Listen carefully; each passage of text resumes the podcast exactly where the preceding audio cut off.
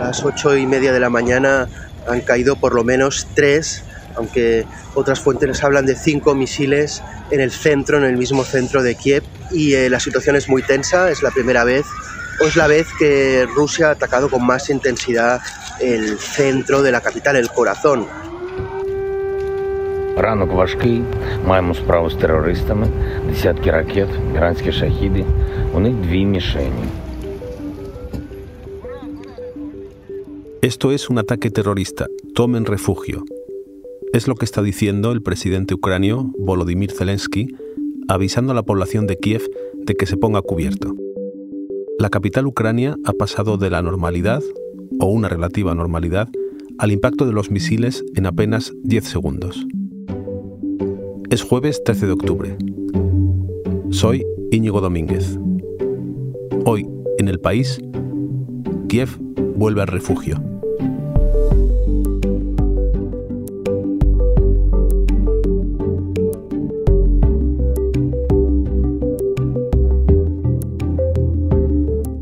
El enviado especial del país, Cristian Segura, nos cuenta cómo cambió la vida en Kiev en cuestión de horas.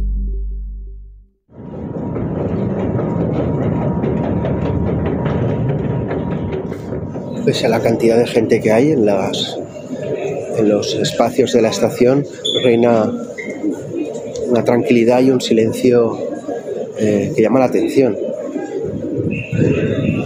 Tiene algo de resignación y también de, de coraje ante la situación. Esta escena se producía solo cuatro horas después de que los misiles volvieran a caer, tras cinco meses sin oírse en Kiev. Así empezó la mañana. Han pasado una hora y media eh, desde que el centro, el corazón de Kiev, fuera atacado.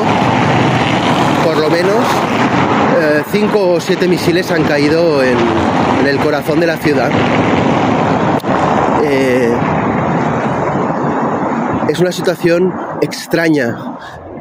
Yo mismo, con los meses que llevo visitando el país, me he encontrado en situaciones muy peligrosas, pero el centro de Kiev, con estas, eh, con, con estas dimensiones de agresión, no había, no había todavía experimentado este nivel de, de ataque. Los misiles cayeron en la zona universitaria, derribaron un puente peatonal y mataron a más de una decena de personas. Este ataque contra civiles se produjo dos días después de que Ucrania saboteara un puente estratégico para Rusia que lo comunicaba con Crimea. La respuesta de Putin fue atacar Kiev, que ya parecía quedar lejos de la guerra. Esa ciudad eh, fue el frente de guerra principio de la invasión, pero los rusos no llegaron a, a la ciudad, se quedaron en la periferia, en Bucha, en Gostomel, en Irpin. Y han caído misiles en el centro, sí, pero no con la extensión de... y con el número de misiles que han caído esta mañana. Mientras los equipos de evacuación aún estaban trabajando, Cristian nos fue contando cómo Kiev volvía a un horror que no le era desconocido. Kiev en las últimas semanas era otra ciudad comparado con, con lo que había sido en este primer medio año de guerra. Gran parte de la población, niñas y familias, mujeres, niños habían abandonado la capital en dirección al oeste y habían vuelto, la gran mayoría volvían porque sentían que, en Kiev había seguridad, tenían la confianza en que más o menos la vida podía recuperarse para muchas personas.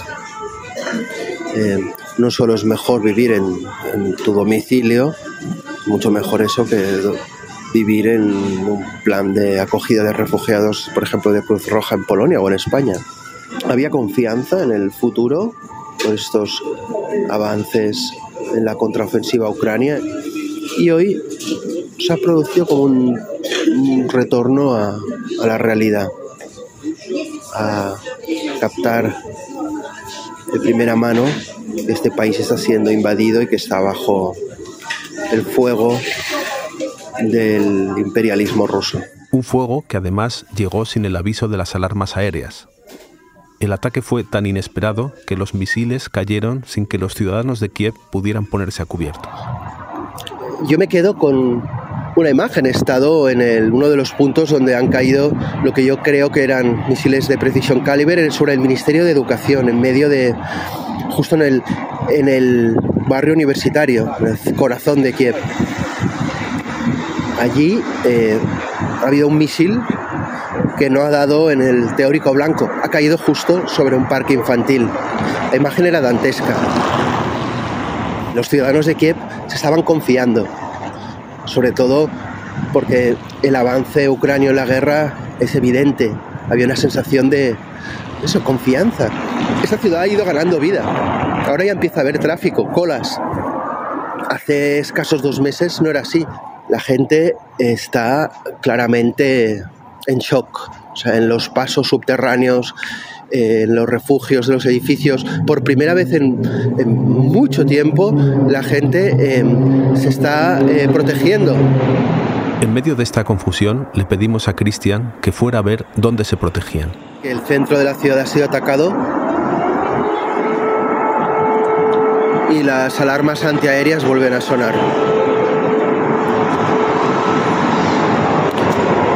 A diferencia de días pasados, la gente en esta ocasión sí se refugia en bajo puentes, pasos subterráneos y metro.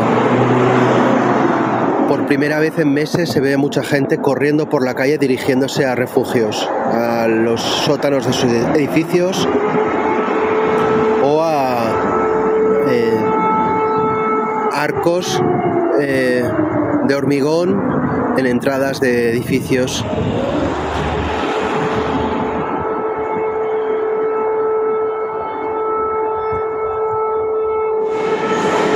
Estamos, eh, estamos en la estación del Estadio Olímpico de Kiev de metro y estoy con una chica. What's your name, please? Elisa. Yeah. And uh, are you taking shelter here in the subway? Yes, I am. So, uh, dice que está, está aquí refugiada en la estación de metro. Yes, I live like one minute from here. And our building, and we don't have anything like basement here. En su edificio no hay refugio y dice Elisa que a diferencia del pasado la gente mm, se mantiene más calmada, más tranquila, eh, no hay escenas de caos y sobre todo lo que sienten es eh, enfado porque básicamente están atacando a su país. Uh, do you study? Do you work? Uh, I work. I'm freelancer, so I usually work from home. Dice que ha traído su ordenador por si podía trabajar desde aquí, porque ella trabaja desde casa, pero la conexión no es muy buena. Estamos en la parte más, más, más honda del metro. Aquí los metros tienen una profundidad muy elevada. Thank you very much. En el metro, Cristian también se encontró gente que sí tenía refugios en sus edificios, pero sentía que el metro era un lugar más seguro. Did you live here? Uh, yeah, uh, I left the city, Kiev, uh, mm, four months. I. Muchos de ellos, como esta mujer, Dalia, no era la primera vez que huían de las bombas. Uh. Eh, explica Daría que ella dejó la ciudad durante un mes y en abril, cuando los rusos ya abandonaron la región, eh, volvió.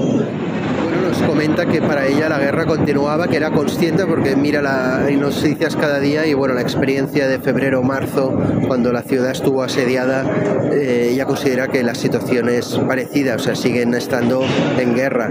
My last question, what are you reading? Porque se ha traído un libro, eh, un buen tocho para leer Uh, en el metro. the, uh, bestseller, the New York Times. Se ha traído un libro de una novela de detectives eh, eh, reconocida por el New York Times como una de las novelas del año y se la ha traído al metro para, para leer, relajarse junto a una botella de agua y algo de comida que ha comprado en una cafetería cercana. Thank you very much, Jack. Thank you.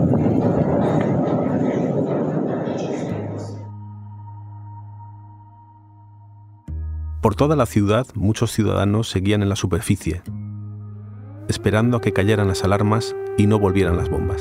Russian is a terrorist state. I know. So, for example, today, where are you going to sleep? I don't sleep today.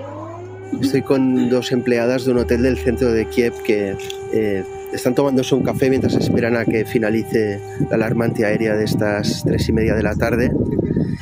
Y bueno, pues dicen que no van a poder dormir por los nervios y que sí, que se imaginaban que Rusia volvería o podría volver a atacar el centro de Kiev porque básicamente se trata de un estado terrorista.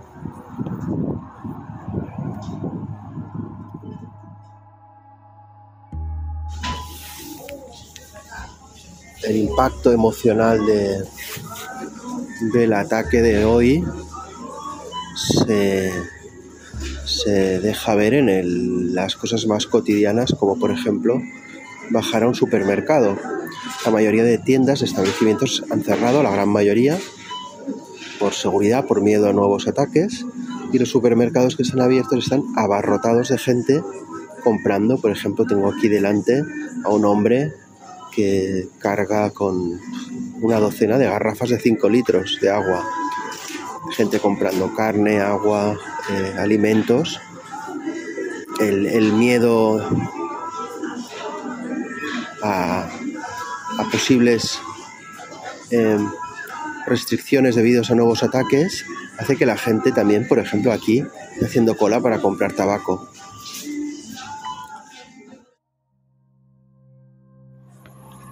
Son las 8 de la tarde y me dirijo al hotel tras un día duro, el día más tenso en la capital de Ucrania, en Kiev, desde los primeros meses de guerra, cuando la ciudad estuvo asediada por las tropas rusas. El centro de la ciudad no fue en ningún caso atacado como hoy, Quedan tres horas para el toque de queda a las 11 de la noche en, Kiev. Todo el mundo debe estar en casa. Hay miedo. La, la población ha sido advertida de que esta noche pueden haber nuevos ataques. sea así o sea se produzcan nuevos ataques o no, eh, los ciudadanos de Kiev han ah, vuelto a asumir que no solo que hay una guerra, sino que ellos son un objetivo, incluso simbólico, porque es el corazón de un país que quiere sobrevivir. En mi hotel, en, mi, en el apartamento en el que me alojo, las salas habilitadas como refugio han instalado colchonetas también sillas, algunas mesas para que, por ejemplo, un periodista como yo pueda trabajar si sucede algo esta noche o en las que vendrán.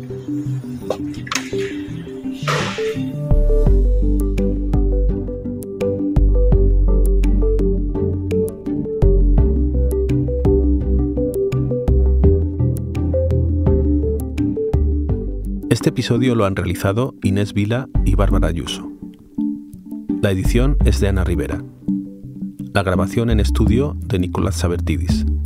El diseño de sonido es de Camilo Iriarte y la dirección de Silvia Cruz La Peña. Yo soy Íñigo Domínguez y esto ha sido Hoy en el País. De lunes a viernes volvemos con más historias. Gracias por escuchar.